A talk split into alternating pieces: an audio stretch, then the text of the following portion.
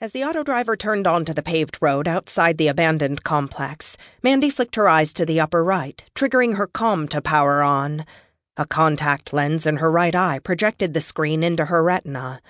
The date, September 5, and the time, 3:57 p.m., showed while the com loaded a plethora of waiting messages and news stories.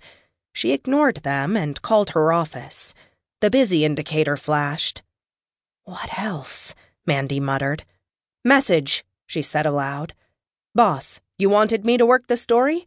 Boy, did I just work the story. Get back to me ASAP. This is big. Mandi's mind raced as the auto driver passed the derelict spaceport facilities, went out through the chain link security gate, and rolled onto the causeway heading toward the mainland. The palm trees and tropical brush swayed under menacing skies. Inland, the clouds had darkened to nearly black with the onset of the violent thunderstorms common in late summer in this part of the world.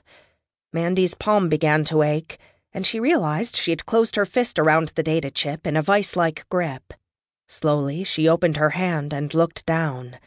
A large smile grew on her face, and she raised the chip to her mouth and kissed it before securing it in her vest pocket. It held a once in a lifetime story. The car left the island and sped into traffic along the causeway across the Canaveral River. The sea breeze had picked up along the brackish water estuary, pushing waves into the windward seawall flanking the road, sending spray high into the air. On the leeward side, the water rippled into small waves that would grow and roll to make their own splash on the next causeway down the river. As the car started onto the tall bridge spanning the channel, the auto driver accelerated. At first, compensating for the grade, the acceleration continued. Mandi looked up. The car swerved, clipping a slower vehicle and knocking her head into the side window so hard that she saw stars. Driver! Mandi gave a dazed yell. Emergency stop! The automated controls didn't respond. The auto driver dodged and weaved between other vehicles as each fought to evade the malfunctioning car.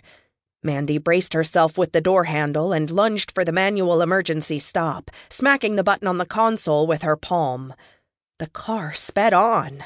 Again and again she pounded the button with no effect. At the top of the bridge, the car hit the left guardrail and bounced off violently. Mandi's head hit the window even harder than before, stunning her.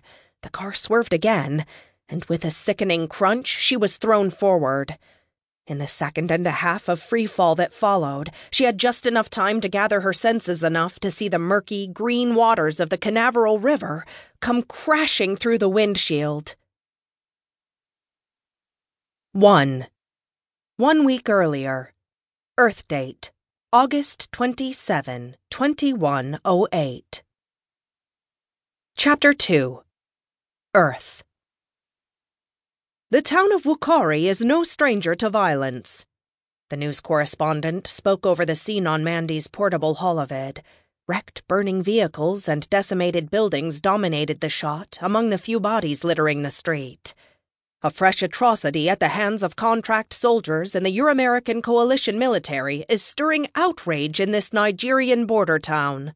The 353rd Tech Standard Incorporated, or TSI, Air Infantry Battalion of the Coalition descended on Wukari in the early dawn hours of August 27, according to officials. Residents were awakened to small firefight between TSI troops and soldiers that TSI claims were high-ranking members of the Nashira Brigade, an outer sphere splinter group. Local militia returned fire against TSI, say officials.